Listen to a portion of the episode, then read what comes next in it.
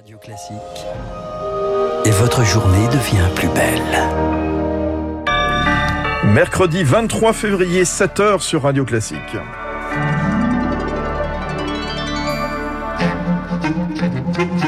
La matinale de Radio Classique avec Fabrice Lundy. Le spectre d'une offensive russe en Ukraine grandit. Les premières sanctions contre Moscou tombent. Elles sont économiques, financières et limitées pour le moment. Nous entendrons le président américain Joe Biden. À moins de 50 jours du premier tour de la présidentielle, l'escalade des tensions entre Moscou et Kiev percute la campagne. L'opposition s'en empare contre le président de la République. Et puis la campagne, la course aux 500 signatures encore et toujours. Et ce rappel de Jean Castex aux élus, parrainer n'est pas soutenir alors que certains candidats sont encore loin du compte. Radio Classique.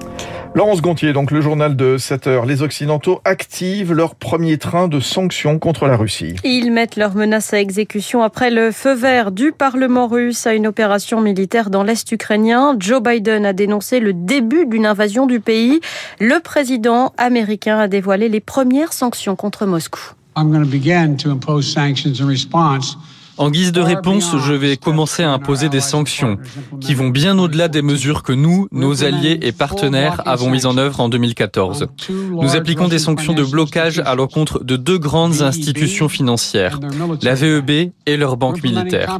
Nous mettons en place de vastes sanctions sur la dette souveraine russe. Cela signifie que nous coupons le gouvernement russe du financement occidental. Il ne peut plus lever des fonds auprès de l'Occident et ne peut pas négocier ces nouvelles dettes sur nos marchés ou sur les marchés européens. Nous imposerons également des sanctions aux élites russes et à leurs familles.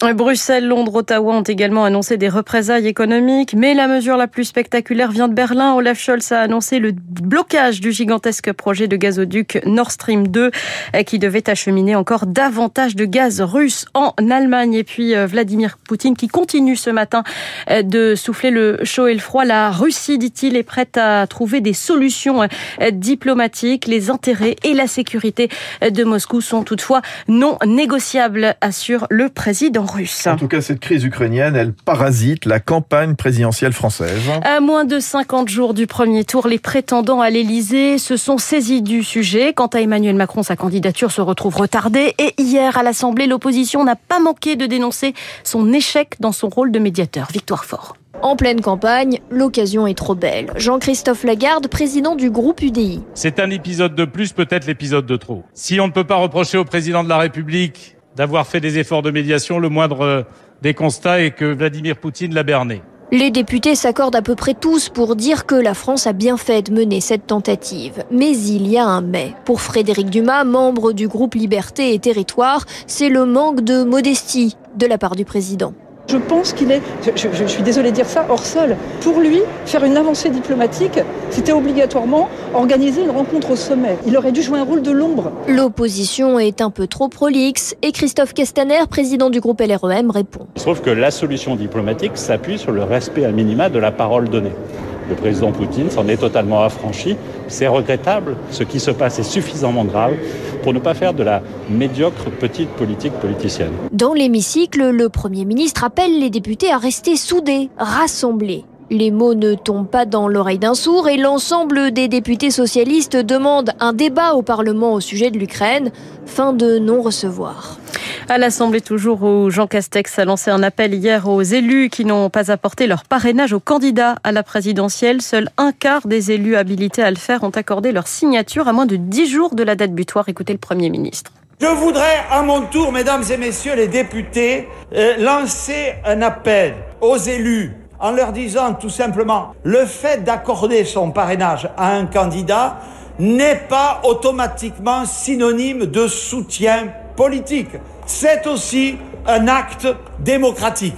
Et j'en profite pour vous rappeler qu'à ce jour, seuls 10 000 des 42 000 élus en possibilité d'apporter leur parrainage l'ont fait.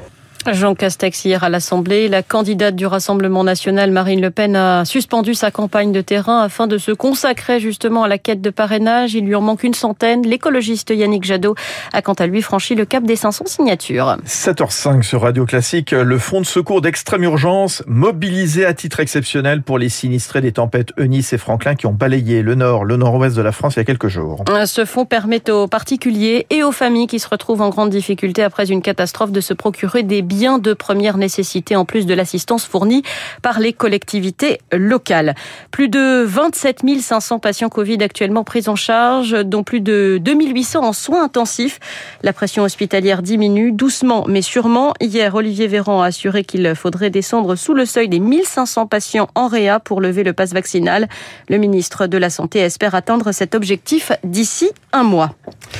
Le Parlement s'apprête à adopter définitivement l'allongement de la durée de l'IVG. Le texte prévoit de faire passer le délai de 12 à 14 semaines alors qu'on manque de praticiens et que les centres IVG ferment progressivement. Emmanuel Macron a plusieurs fois exprimé des réticences sur le sujet, mais le texte porté par une ancienne députée de La République En Marche, devenue euh, écologiste et soutenu par la majorité, en Colombie, la Cour constitutionnelle vient de dépénaliser justement l'avortement jusqu'à 24 semaines de grossesse, soit 6 mois.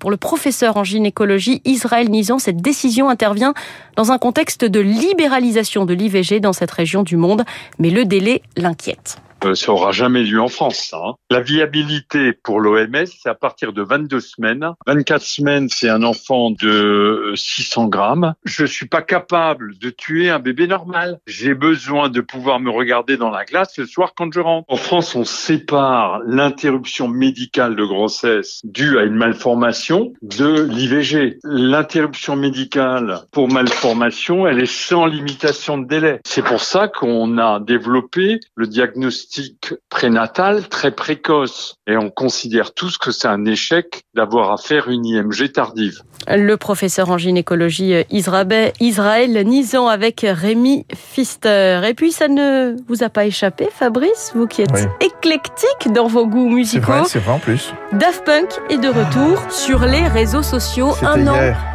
Exactement, pile après l'annonce de sa séparation, le duo électro a rediffusé sur la plateforme Twitch un concert live à Los Angeles qui remonte à 25 ans, ça nous rajeunit pas. Et vous savez quoi C'était hier à 2h22 Pacific Time. Hier, on était le 22-02, 22 février, voilà là.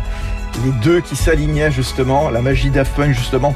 Ils adorent les chiffres. Hein. Incroyable. 5 Grammy Awards, une fortune évaluée à 100 millions d'euros pour les deux. Voilà, formidable des dizaines de millions d'albums vendus. Belle réussite. C'est beau. Merci Laurence Gontier. À tout à l'heure. À tout à l'heure, 8h, ce sera le journal avec vous. D'ici là, Charles Bonner. Et puis, euh, d'ici là, évidemment, on va revenir sur le sujet marquant de l'actualité, bien sûr, les craintes d'un conflit militaire dans l'Est de l'Europe. Les premières sanctions des Occidentaux contre la Russie ont été dévoilées hier avec un impact pour l'instant euh, limité. On va y revenir avec François Vidal des Échos euh, dans quelques instants. François Monnier, le directeur d'Investir, quel impact sur la bourse pour cette crise? Comment investir dans ces périodes de tension militaire et puis on n'oubliera pas la campagne présidentielle en France. De Normandie, le sacre d'un Macron's Boy. Rendez-vous dans le fait politique avec Marcelo Vesfred. Il est 7h09 sur Radio Classique.